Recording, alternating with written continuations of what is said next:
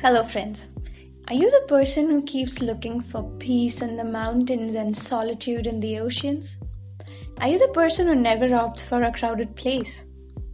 Also, do you look forward to discovering new places because you have a crazy adventurer inside you and you cannot sleep peacefully in the mainstream and famous places?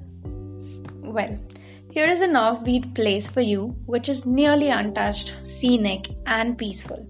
Plus, what more you want if I say it lies inside a wildlife sanctuary? So you can gaze at the mountain ridge Kanchenjunga that stands tall just a few miles away from the middle of a dense forest. That means you can spot wild animals around you and you can go dreamy about the mountains. Isn't it something that makes you want to jump and dance? Yeah, yes. This place is called Chatakpur, which is the name of a small village inside Senchal Wildlife Sanctuary in West Bengal. Want to know how to reach there? Stay tuned. See you.